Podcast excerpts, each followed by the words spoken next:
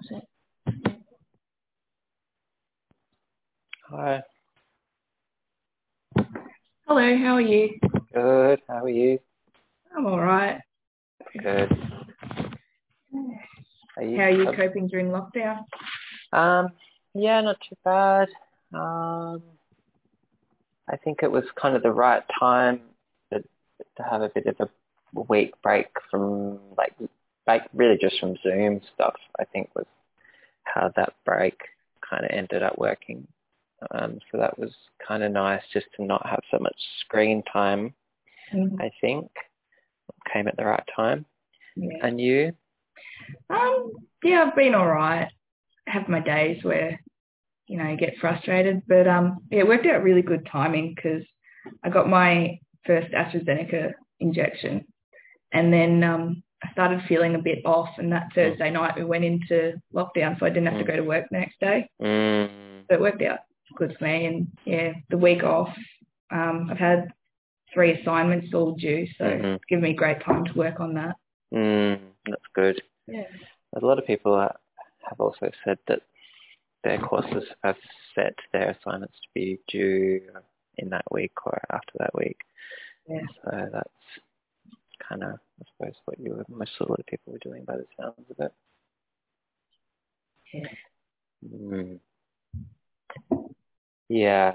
Um, I had to sort of, I think it became more of a reality to me, the nature of this lockdown this week, because this time around for both Waurn Ponds and Burwood, I'd created a folder to have a Zoom link that would just be ongoing for the rest of the year rather than keep making announcements all the time on the board. And that's when it really was just like, that's just kind of how it is really, isn't it? I don't really, I've kind of like not thinking about, oh, next week, I can't wait till I Mm. get to do something. It's sort of like, we'll see kind of Yeah. vibe. So, yeah, Yeah. that's different, I think.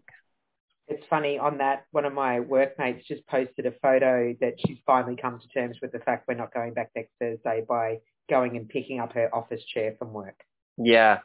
Uh, and it's funny because it takes those moments to make it really Yeah. real. Like, You're like, no, I'm not going to do it. It's only a Yeah. week. I don't need the office chair. yeah.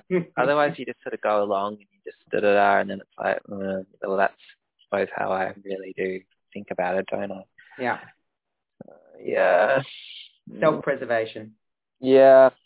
Yeah. I'm just taking lots of breaks and watching trashy TV in between marking and reading and There's some good trash out there at the moment, though. Yeah, there is actually. I've just been like obviously you need to kind of be set limitations on it.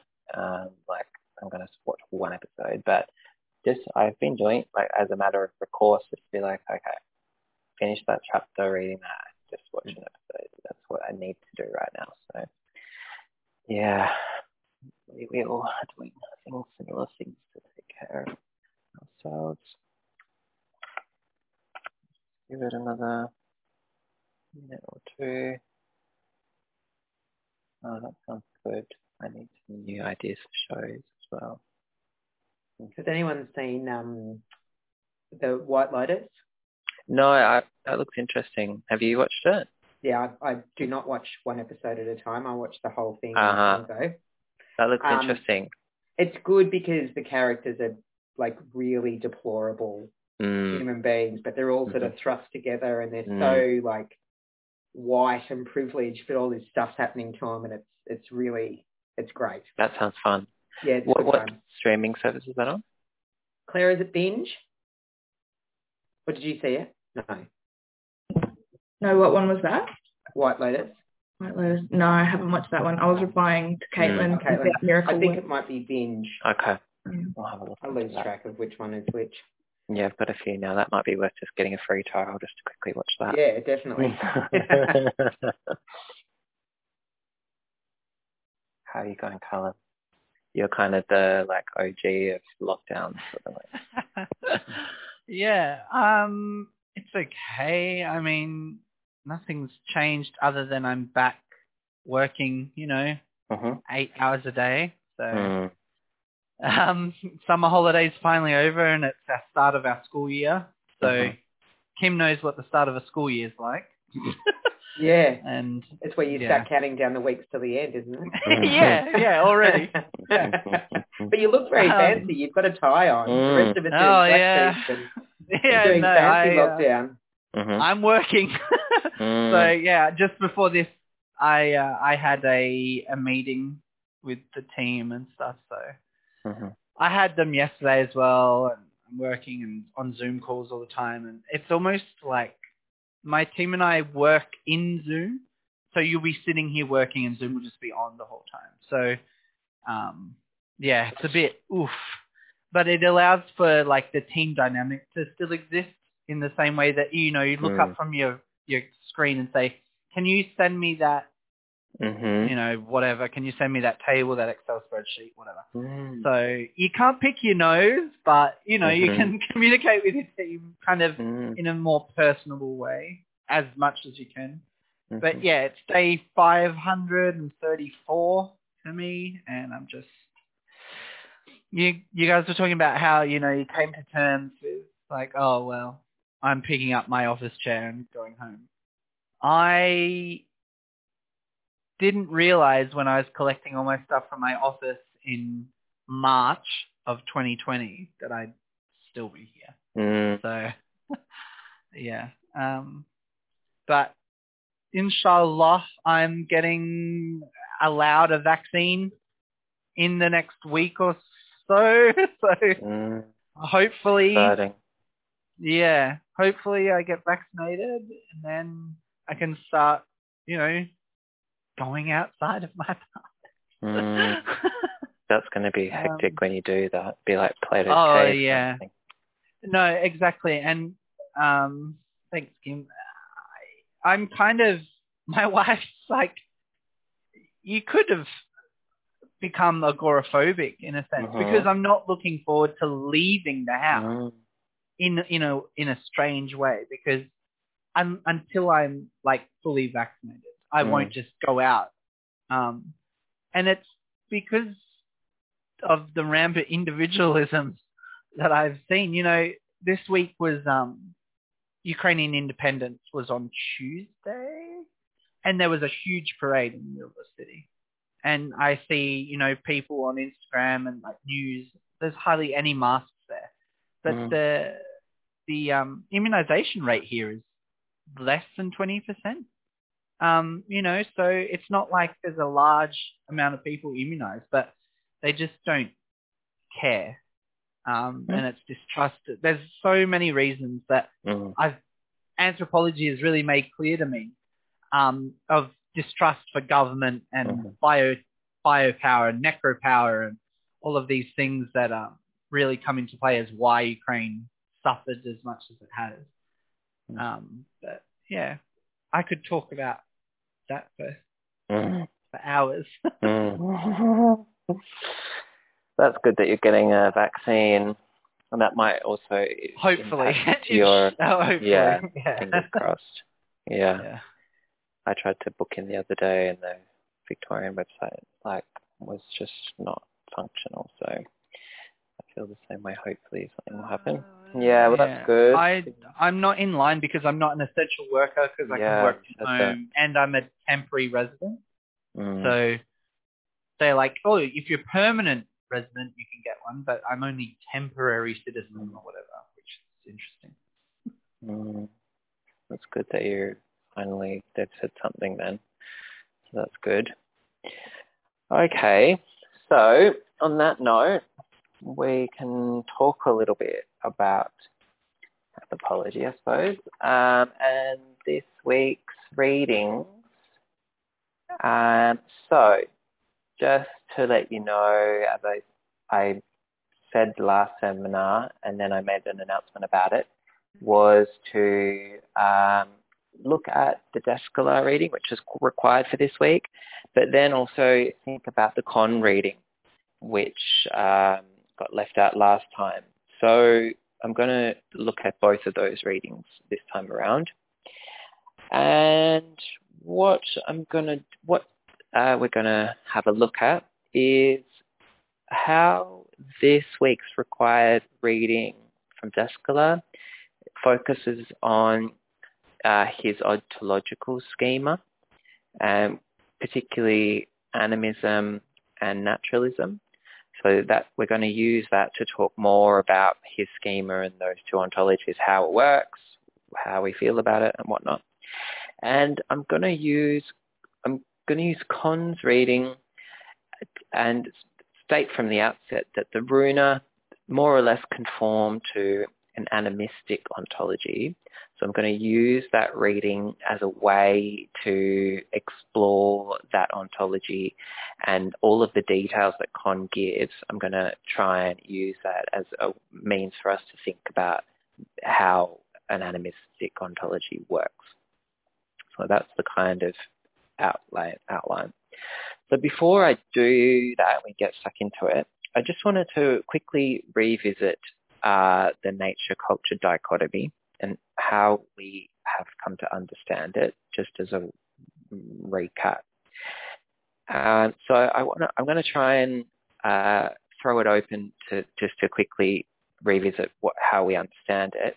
And I'm going to do that by trying to cram all of the kind of concepts that un- inform the nature-culture dichotomy together in a question, which is to say, so nature and culture is a categorizing pair, and they operate as a substance dualism through the principle of mutual exclusivity.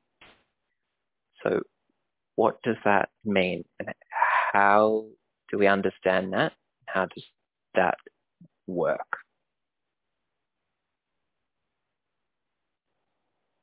Is that just talking about how you can't be, you can only be one or the other, you can't be both? So you can yep. fit in nature or culture, which still, I still can't get my head around that really. And when I read that Descola one, I was like, because he questions it, you know, if we've, if they're constantly going on about this nature culture dichotomy, then where's, where's man in that? Where's human beings in that? Are we in nature or in culture? Yeah, that's good. So just to repeat it for you there, Cass, I said nature and cultures operates as a categorizing pair, and it's it's one instance of a substance dualism that operates under the principle of mutual exclusivity. So Kim, you're right. So mutually exclusive means those two pairs shouldn't uh, interact. They're separate. That's correct. And but you're right though, because really what happens in that is that humans are a paradox. Um, uh, they're seen to be in both camps. So that's, that, that fact says that this dichotomy has some problems. So that would be one of the instances. Yeah, Callum? I think the um, the dichotomy speaks to the fact that while uh, humans can belong to both nature and culture, culture is only human in this sense of dualistic um, ontology, like naturalism. Um, so while we might straddle that border, no one, n- no other being does.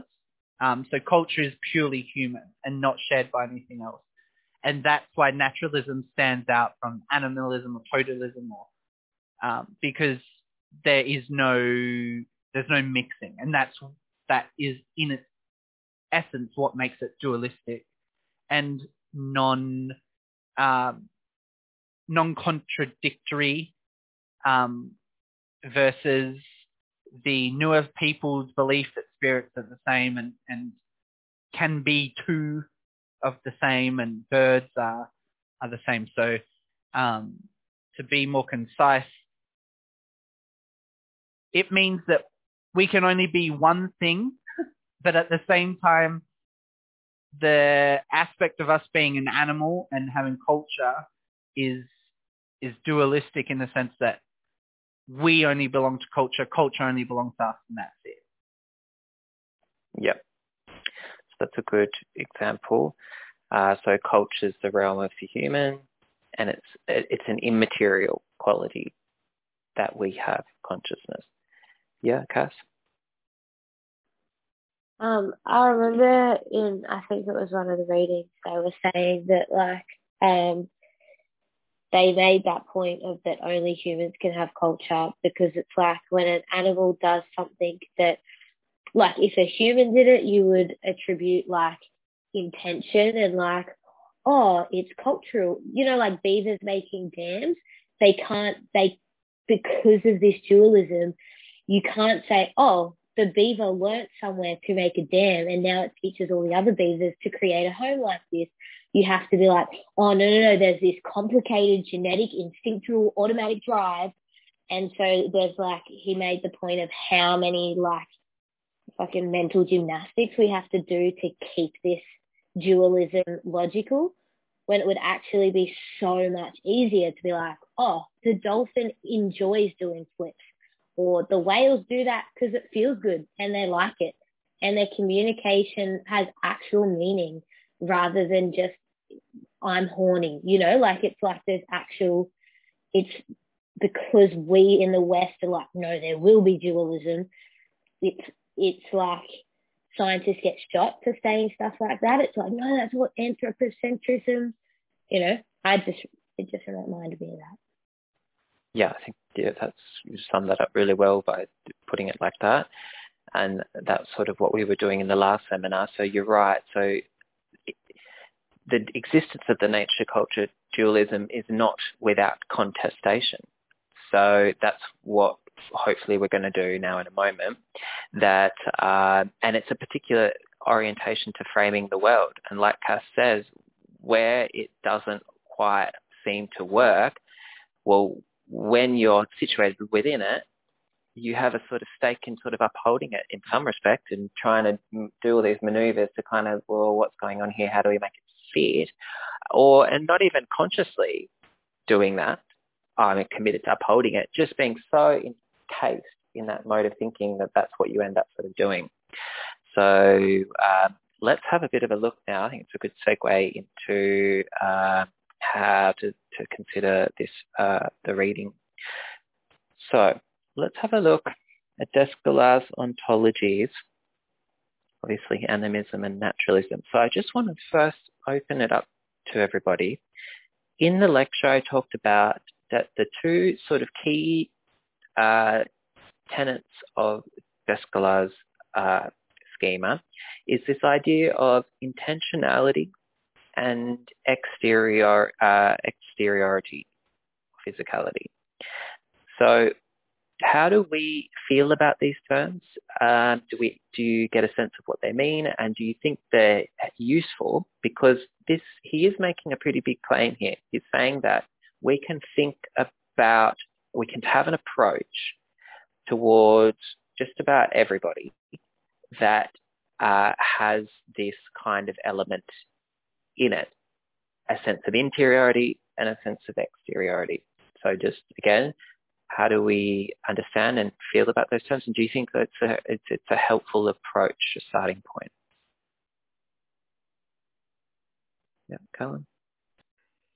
Yeah, um, so on page uh, 150 of the reading, um, this is where he, Descola, defines what interiority and physicality or exteriority uh, means to him in, in, in this sense.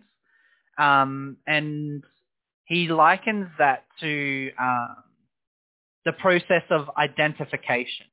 So this is something that he says anthropologists so far have, sorry, I just moved this so I stop having to minimize it.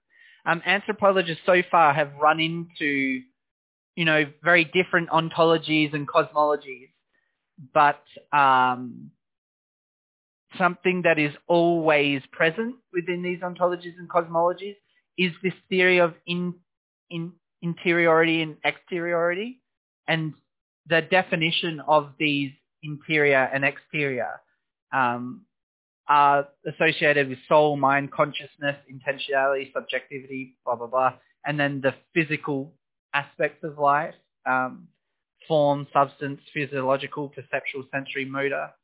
Um, but then he goes to caution and say that it's not the same as we in the West think of the separation between body and mind. Because we separate those things within, it's still within the bounds of our physical body, where in some ontologies and cosmologies, ontologies, um, that interiority is similar uh, or, or, shared with other beings, um, which means that they fall into that ontological belief of being the same, or a person, if you could argue that. Um, and on page 150, uh, he goes on and says that humans can identify objects and do so by recognizing the differences and similarities between them. Um, that could be the in and the out. Um, and these differences and similarities differ from culture to culture, though, and that's like the important part. Um, yeah, and I think that that really made sense to me. You know, it's general in the sense that it can apply everywhere, and I think that's something that these other ontologies, you know, the four that Descola points out, the reason they clash is because they aren't general enough to have the range of human understanding applied to them. Um, and it really kind of helped me contextualize all of the other readings that we've we've um, read during this unit because it was like, oh, if you just remove this Western, which I tried to do, I tried to just accept ontologies existed and it was ethnocentric for me to apply, but if you just apply this type of understanding, it can help you see how not everyone classifies the world in the same linear, Linnean classificatory sense, and it, it actually comes down to humans in an in a way sensing and, and feeling similarities and dissimilarities between beings. That's good. So you think that there is some value in that sense of interiority and exteriority. And I think yeah. what you've noted is that uh, it is a little bit um, open to interpretation, and that's that's per, on purpose. So that's good. How do other people feel about that? Does, does it make sense to think in these terms, interiority and exteriority? Do people kind of clear how that would work, and how how else do we think about it? Yeah. I found that it actually, because I'm, I'm not going to lie, when I was reading that um, paper, there was a lot of words in there that I was like, I don't know what you are. I had a dictionary.com open for, and I don't know if that's just a combination of me not knowing them and brain fog, but just being able to grasp on the two very like simple ideas that aren't necessarily just anthropological ideas, but you've got your outer self and you've got your inner self, you know, and lots of different customs and ways of talking talk about that, you know. So once I once I got my head around that bit, then it did make it easier to actually understand the rest of the article, which was good. That's great because that's why I want to just be sort of careful with it because really what I would say is that beyond nature and culture, this book that this ideas are derived from really is pretty much in the sphere of philosophy as well.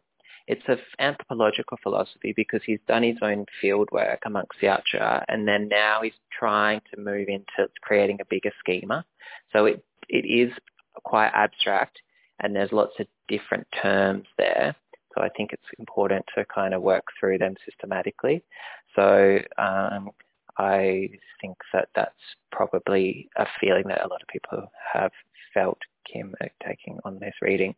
So um, the polls, so yeah, the, the critical point I think is that these two ideas, interiority and exteriority, are meant to be broad enough to encompass many different ways that you might approach this idea. For example, we might come to this idea and say, oh, interiority, that's consciousness.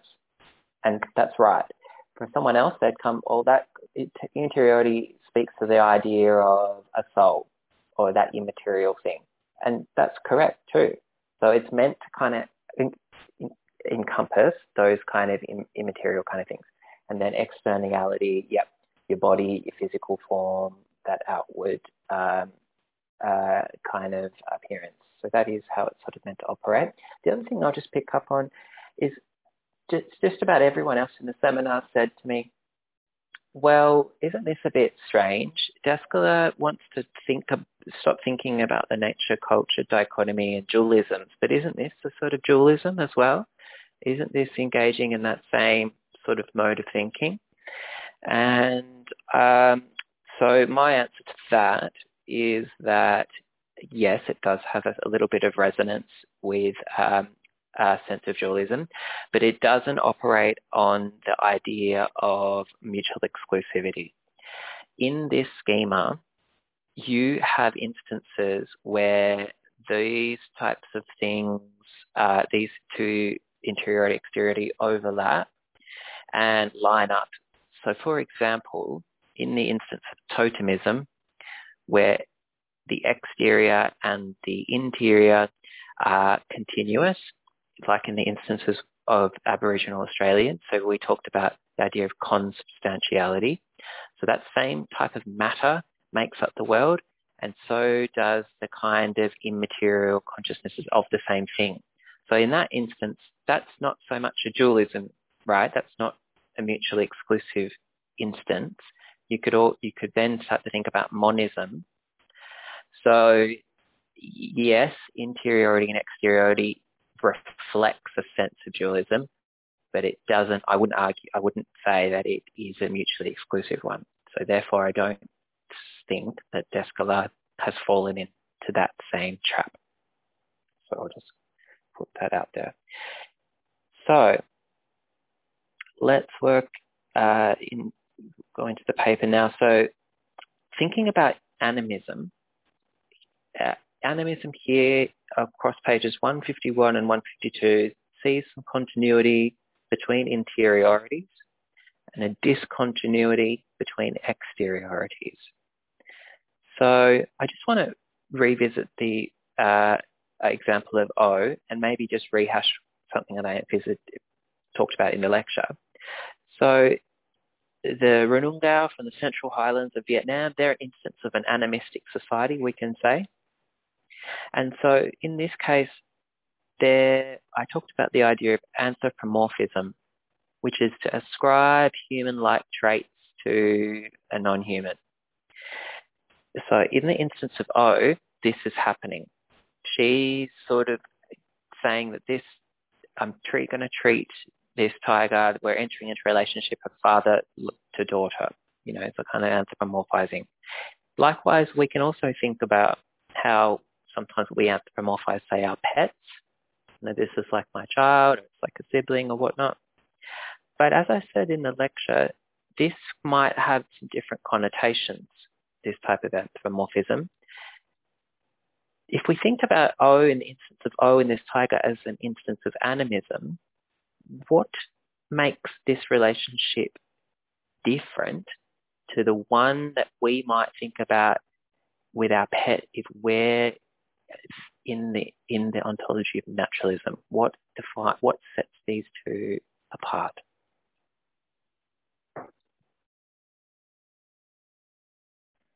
I feel like when we oh, talk oh, about yeah. our oh sorry. No, you go. Um, I feel like when we talk about our pets, it's like yeah, it's my baby, it's my child, but it's like, for one, like pets are known to be kind of at that toddler brain age anyway. So it's kind of a like, well, yeah, they do act like toddlers. Um, but it's also, there's an awareness of like, they're not actually a human child. Um, whereas this, it was almost like, um, like when I read that, the way I see it is like the spirit of the tiger. It's like the spirit or the soul that's inhabiting the tiger was able to communicate with her on a same, that same kind, I guess, not a different, it's the same kind. We have the same kind of soul. And so the soul and the tiger recognized and went, okay, I'm going to look out for you. And there was able on that dream level, like they talk about in Indigenous, like the dreaming, that there's there's this level that if we connect there, all beings connect on this consciousness level. And so, and it's also different in that like for the tiger to say, you're going to be my kid, I'm going to look out for you. and to drop food off and that kind of thing. That's an inverse. Usually it's the humans looking after the animals. It's not often that it's animals looking after humans.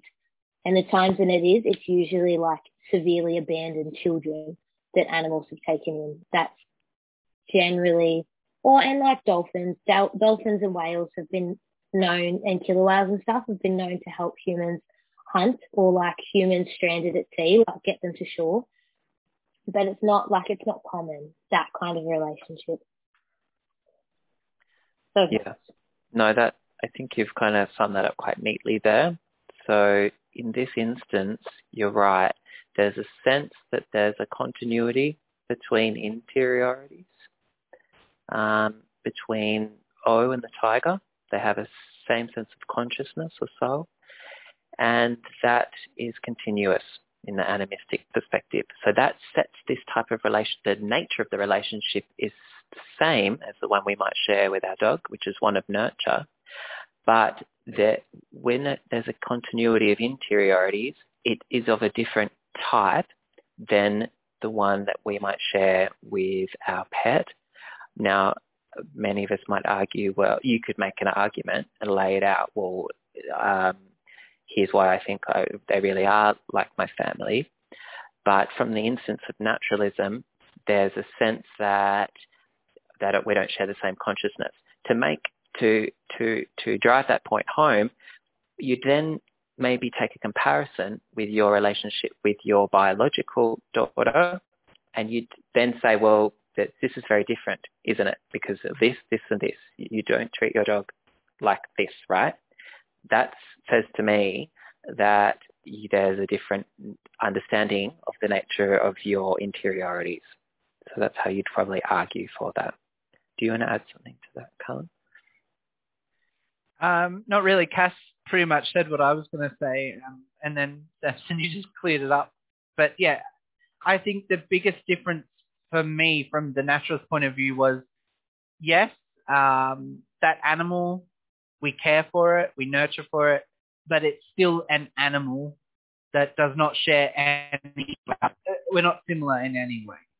But then in the animalist, uh, did I say that right? Ab- animus um, ontology, that that shared, there is that shared connection, um, and it's the only difference is the physicality of of them. They have the same internals as us, same drive, the same needs, wants, thoughts, um, but the physicality is the only difference, which allows you to connect more deeply on a personal or emotional level. Um, and that was like the real big difference where you don't feel the same for a dog in the naturalism sense. Mm-hmm. Yeah, that's great. And so this is a good point, I think, now to think about the Kohn reading because I think a lot of these elements are really laid out in quite good ethnographic detail. And it's interesting because the Runa have pet dogs like we do. But there's a lot more going on here, really. Uh, and so let's look at that. So the paper, the Kohn reading, looks focuses on dreaming and makes a real point of this, this being significant amongst the Runa because they acknowledge that dogs dream, fine, and so do we. We acknowledge that dogs dream. But there's something a lot more happening here, and Cass also looked at, brought up the notion of dreaming as important.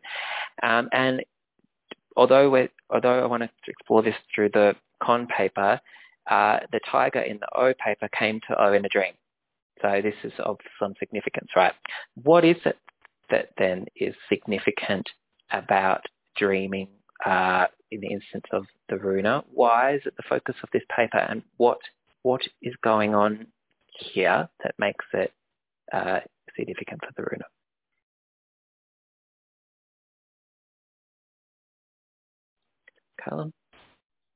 Um, I'll be honest, I haven't read the Runa paper recently, so it's all a bit foggy. Um, um, but I think going back to the interiority, dreaming is important. The same reason the tiger one is, is because it takes place on the interior.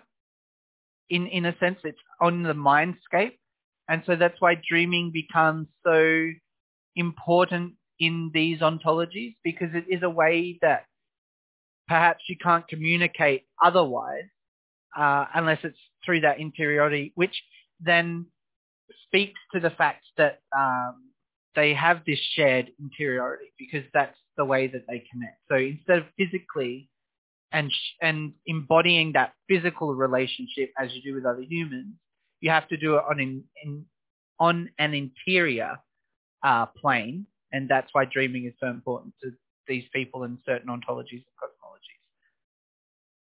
Yeah, I think that's a that's on the money there. Kath?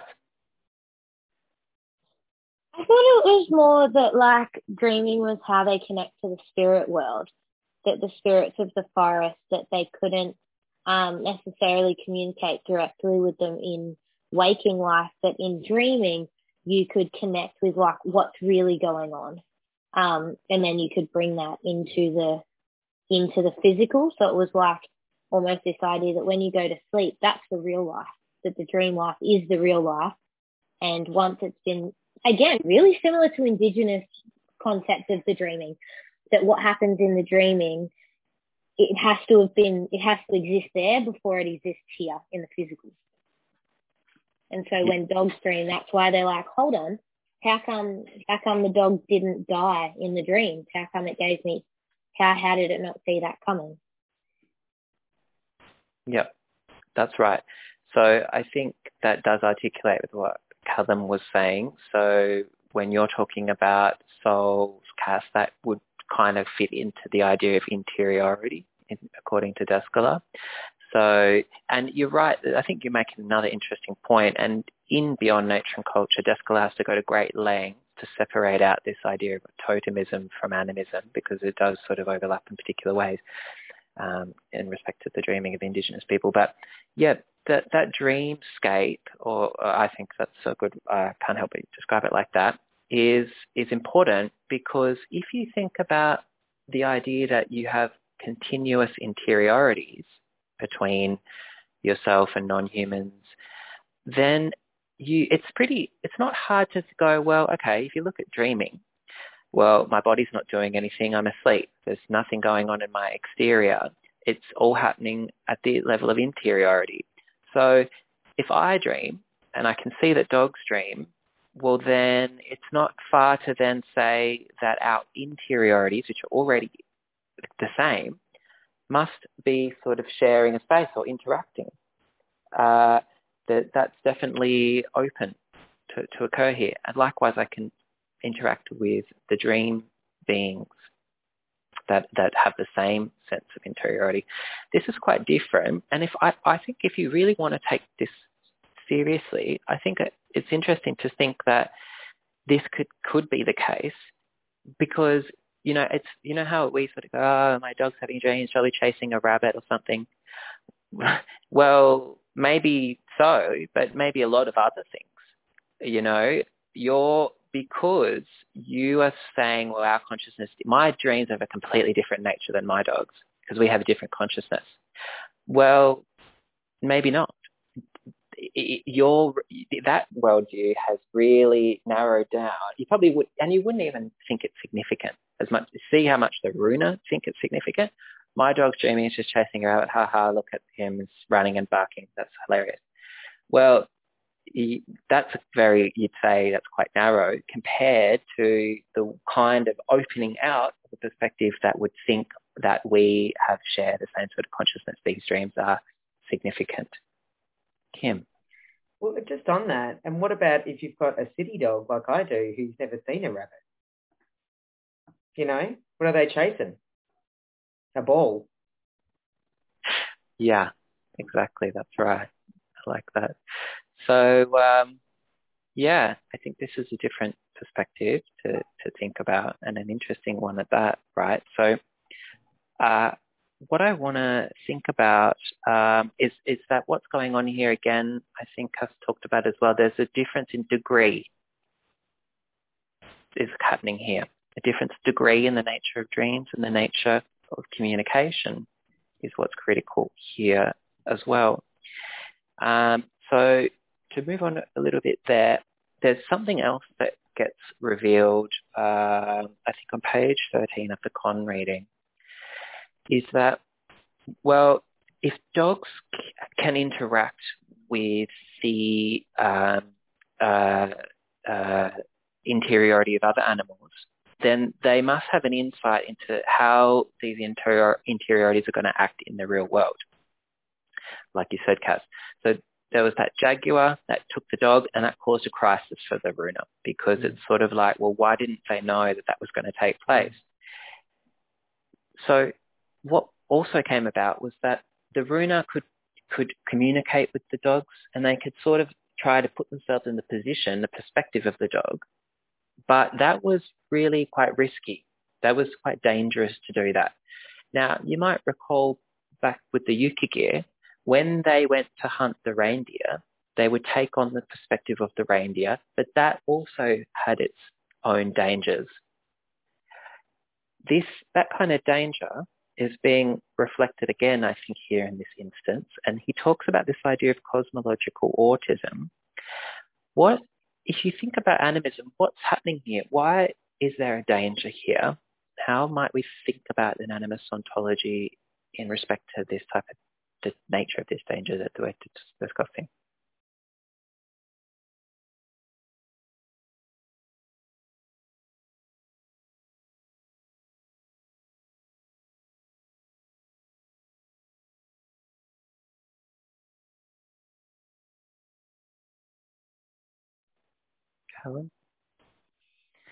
Yeah, so I think it comes back and um, Kohn says specifically that he's talking about the multinatural cosmos estate that Descola speaks about, um, and how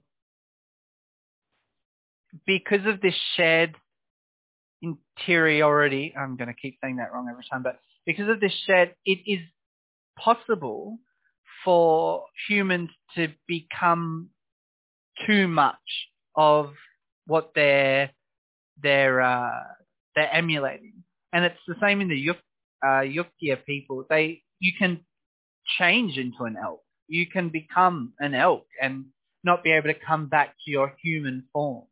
Uh, if you spend too long doing it, you know you could you could stay stuck in that um, in that form.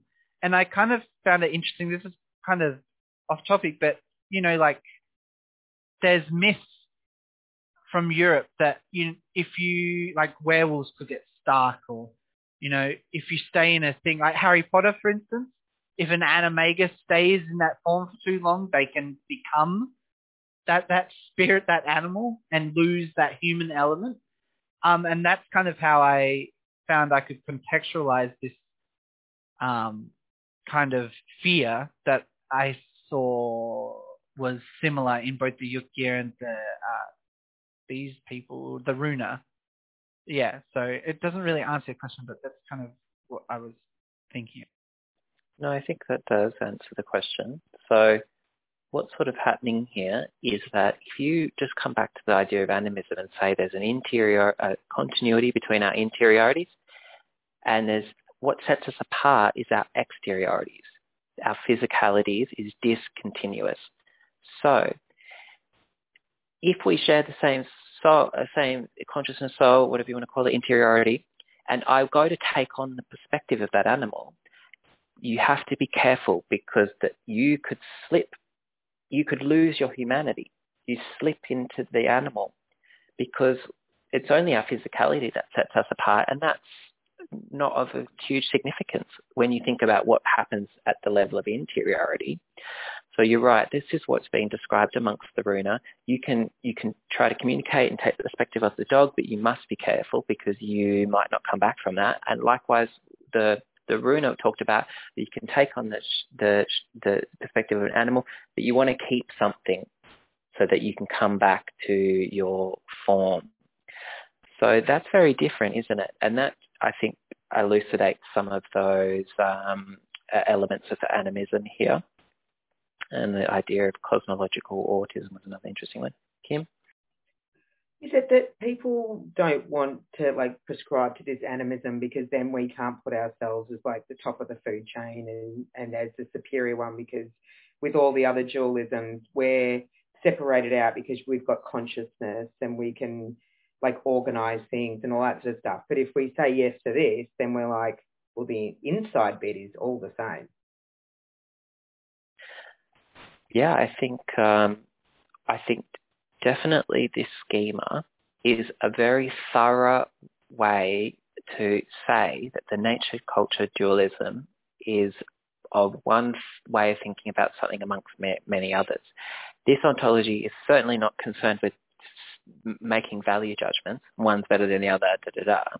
But I think it's very clever because it gives us a lot of other ways to think about these things uh, critically and say, wow, okay, well, here's our perspective on something, and there's so many others, and there's actually a practical schema here for you if you want to think through these other people, which is what I would say would set this apart from the other kind of bodies of literature I glossed over in the lecture, and why I think it's um, a good one to take up and think about. So I think that's definitely the implications of it, Kim.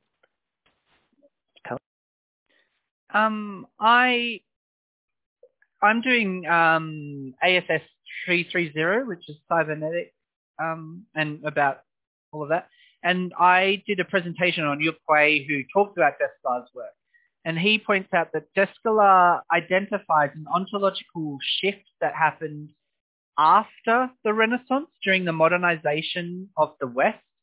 Um, and before that, our the dominant ontology was um, analogism. And from my understanding, that is where the dis, we are completely dissimilar on the interior and dissimilar on the physical. Um, and so I found that kind of, it's not really related to this, but I just thought, you know, like Kim said, like at the moment, naturalism is what we're thinking about. How did we become, how did we switch from analogism to naturalism? Was it due to the modernization and scientific research that went in that I think Descartes kind of mentioned um, later on in his in this article where he says, you know, we've now started to look at things differently because of this. Is that how that ontological shift took place and why it took place and if it's possible for ours to, through this kind of understanding, become less dualistic in nature? I, I don't know. Um, so I think it's a good chance to talk about naturalism now because we we've got to we would need to do that. Um, but whether or not it was sort of analogistic before naturalism, I'm not sure about that. Um, you could probably make a case for it, but I think just hopefully if you cast your mind back to some of the thinking in this course, that hopefully should give you some insight into how we could get we've gotten here, because we've got uh, Dumont and Mauss who talks about Christianity and how personhood starts to emerge and the primacy of the individual. And then on the other hand, we have Descartes who's formulating his ideas of substance dualism and these things are kind of all kind of emerging, you know, the idea of human, humanity and whatnot. That's all kind of coming to a head in the Renaissance and then most strongly in the Enlightenment, where you then have the emergence of scientific thinking and whatnot. Um, was alive in the 16th century, I believe. Um, so um, yeah, these things all are, are, are, are confluence that then I think comes to inform this sense of naturalism and the nature culture dichotomy. Um, it'd be hard to really give you a kind of time frame because uh, Descola's book Beyond Nature and Culture was published in 2013. So I don't know how much work's gone beyond that. Yeah, and that's right. Uh, uh, there was also talk of the Roman Empire and whatnot. So I think all these strands all starting to kind of like then merge together and we get where we are now. Um, and so just on that on the point of naturalism.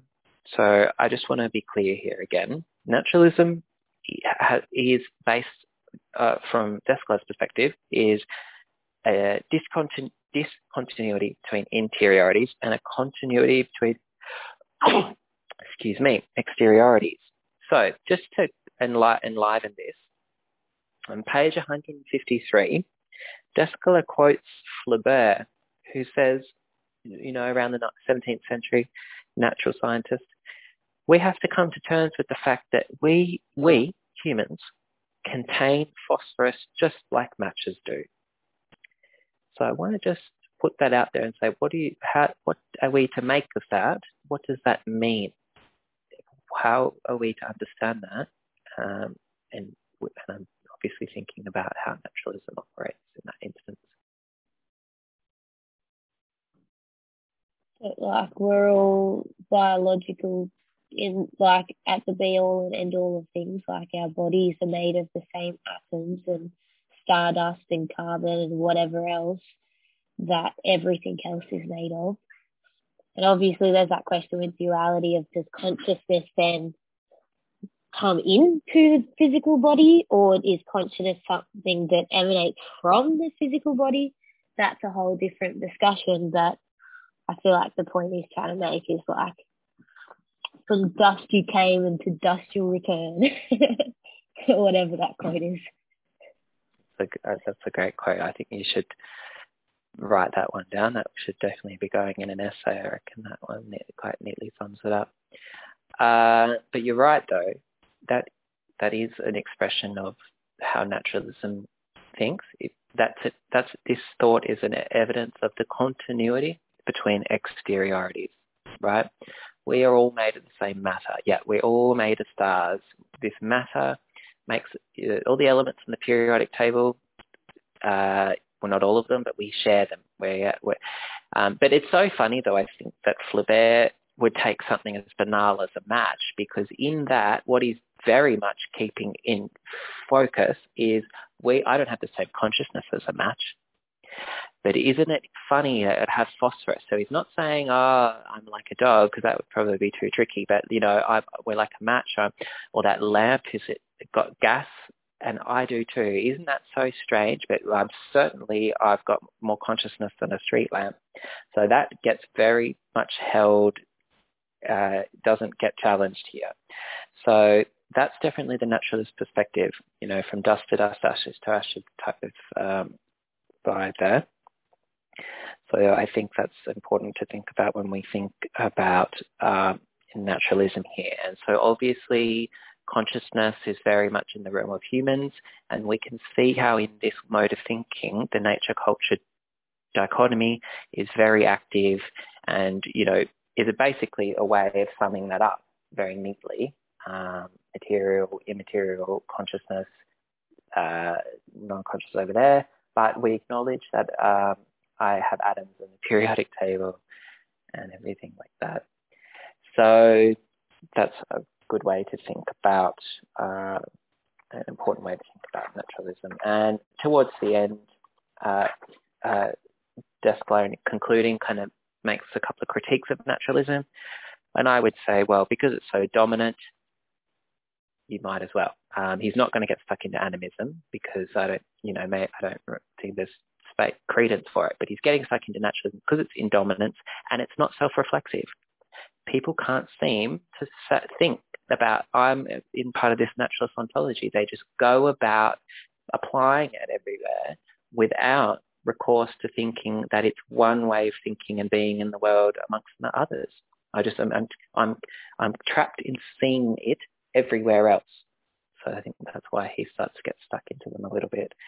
Um, one of the ones I just think is fun by the wayside is sort of gets stuck into some of the professors at Stanford or whatever, saying like, um, well, if we all share the same consciousness, why are you so obsessed with primitive people and hunter-gatherers as, uh, you know, in, in terms of an evolutionary biology? Oh, does that really say that you, the, the professor at Stanford has the same consciousness as this hunter-gatherer society? No, it's suggesting that they don't. So this is a bit inconsistent. That was kind of fun anyway. So uh, I'll just actually uh, sum it up, uh, on the concluding page, Descola does say, he supports this comment obviously, he says on page 156, cognitive differences between humans and non-human animals are indeed of degree, not of kind. So he's committed to that idea there, which I think is borne out very well in the Kohn paper. Um, so that's that's one thing we can sort of think about as well. Great. So thanks everybody. Um, I'll just uh, again say um, if you can um, come to the seminars in the uh, next couple of weeks because we're going to be dealing with the set text and this will be the place to do it and it'll really help you flesh out the ideas. It's quite a complex, it's a very engaging and rich text, but it has complexities. And this will help you to think about them and also set you up well for the long essay paper that's coming up a little bit later. And I've nearly finished marking all the assessments, so I'll be able to turn them around pretty quickly. And um, I'll also come in the next seminars just with a, an overview, having marked them all, how I think um, and maybe give you some pointers, uh, which I thought the quality of them were really good, but just boy, as, we move into the next assignment, um, general overtures. Haven't failed anybody yet. No, it was, I've been pretty happy. I actually very happy, and especially considering the fact that not everyone could get out and take photos. So um, I'm not putting my hand on the hip and tut-tutting. It'll be good. Mm. All right. Thanks so much, can everybody. I mm. can I just mm-hmm, um, mm-hmm. ask a question of everyone mm. here? Um, that kind of comes from the Descola reading. So while I was reading that, I was thinking about how cultures that don't prescribe to our ontology of naturalism would view AI um, because AI is purely an interior system. It's about it's a consciousness of some kind. And I was just thinking like, how would our ontology differ? Well, how would our views on AI differ if our ontology wasn't one of naturalism?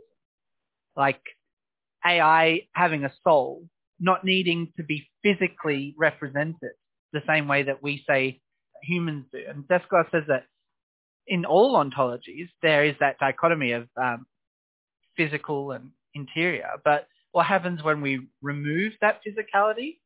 Is that still so? Would someone who believes the soul is similar and that's a person and they have that connection, would they feel that same connection to AI that we don't feel in naturalism ontology? So I just wanted to ask if anyone else thought about that, or if I'm just reading too many papers. Yeah, like Siri. Like, is she alive? Is she? Does she exist? Is she a person? Our ontology says no, but with a, another one? I don't know. I mean, we do tend to treat Siri like she's a person, but just with limits. mm. Yeah, but the they, same as a kid, are like those limits? treat a kid with yeah, limits, exactly. But well, are those limits are those limits the same limits that you put on like a pet? Because you don't see them as human or sharing the same level of consciousness. I don't know. I have been reading mm. too much. I, don't, I think it's it's not one. I don't think that question you can answer that very easily. And no. you'll note in the next seminar, What's in the next really end of the world assessment, movies? the, one of the key words is Siri in the next assessment because yeah. it's not Oh, easy. yeah. Uh, but I did think that. something that I did mention in the lecture is that it is very difficult to think in someone else's ontology when you're not in it.